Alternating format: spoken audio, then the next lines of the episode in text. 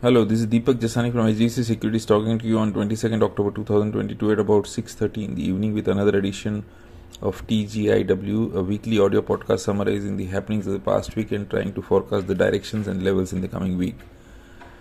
Indian benchmark indices ended the week on a high note. Markets remained upbeat through the week. Market participants took support from after the RBI's monthly bulletin stated that India is poised to consolidate and accelerate the economic recovery over the rest of the year. For the week, Sensex advanced 1387 points or 2.39% to settle at 59,307. Nifty 50 index and added 391 points or 2.27% to settle at 17,576. Indices logged gains in all five trading sessions in the week. In the broader markets, BSE mid cap index rose 0.39% and BSE small cap gained 0.15%. Market breadth was evenly distributed among gainers and losers. Average cash turnover on NSE was up by close to 9% as compared to the previous week. Barring metals and consumer durables, all sectoral indices ended in the green. Bankex rose the most by 4.2%, aided by PSU banks which were up 11%, followed by oil and gas up 3.1%, power up 2.7%, FMCG up 2.5%. Metals was down 1% and consumer durables declined marginally. Among Nifty 100 stocks, PNB and Bank of Baroda surged 13.7% and 10% respectively on expectation of strong operational performance in the September quarter. Axis Bank gained 12.5% on strong Q2 results. HDFC AMC added 9.1% as it reported good results. Adani Transmission advanced 7.9%. On the downside, Havells declined 7%, Berger Paints was down 4.4%, IndusInd Bank shed 3.3%, Asian Paints ended lower by 2.9%, and JSW Steel was 2.8% in the red. As per provisional figures, FIs were net buyers of rupees 1,324 crores in the cash equity markets and DIs were net buyers of rupees 3,569 crores. Global stock funds had inflows of $9.2 billion in the week through October 19. US equities rose sharply in a chopping trading session on Friday as investors sifted through a host of earning releases amidst hopes that the US Fed may, might shift to smaller interest rate rises after its November meeting. Q3 earnings season continued in earnest. Several bellwether companies reported revenue and earnings that were above analyst expectations. Treasury yields were mixed and US dollar dropped amid a rally in British pound and the euro. US markets ended noticeably higher for the week as Dow Jones climbed 4.9%, S&P 500 went up 4.7% and Nasdaq Composite soared 5.2%. Oil prices ended lower for the second week in a row as fears of economic slowdown persisted and offset hopes of rising oil demand from China. US crude was down 0.8% for the week at $84 a barrel. Gold prices managed to close in the positive after a sharp decline in the previous week as the dollar weakened amid reports of a potential debate among the US Fed officials about the pace of rate hikes. Gold futures advanced 0.8% for the week to $1662.5 an ounce. Indian 10-year GSEC yield rose 4 basis points to 7.51%. Indian rupee depreciated by 47 paisa to 82.86 per US dollar. US Treasury yields rose to multi-year highs during the week with 10-year yield touching 4.13%.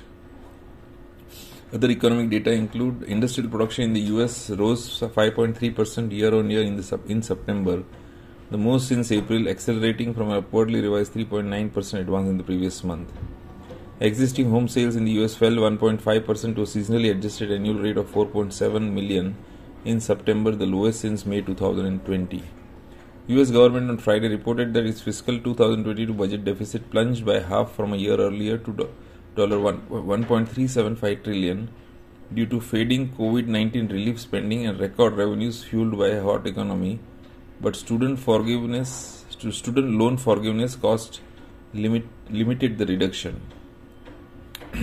Annual inflation rate in the UK rose to 10.1% in September from 9.9% in August, returning to 40 year high hit in July.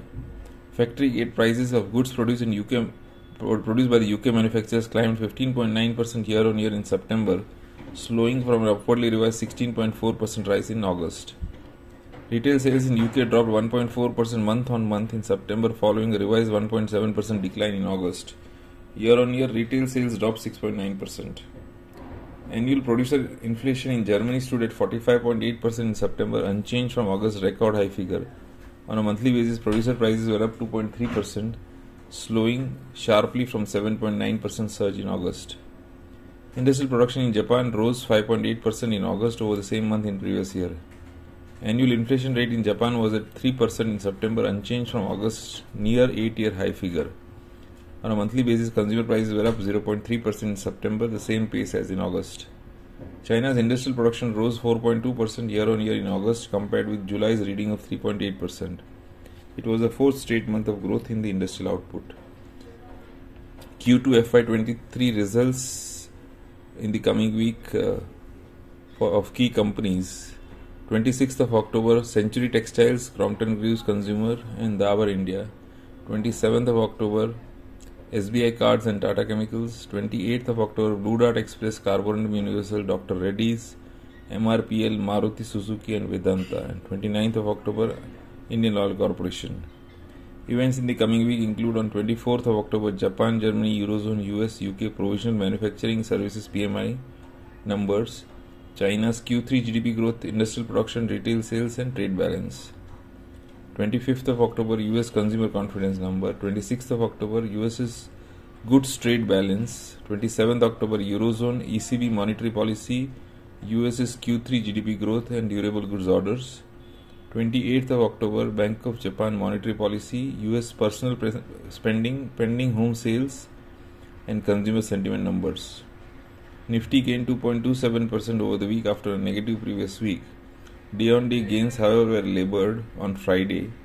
We have a shortened week ahead of us. Nifty could attempt to reach 17,838 on the up over the next few days, while 17,421 could provide support on the down moves.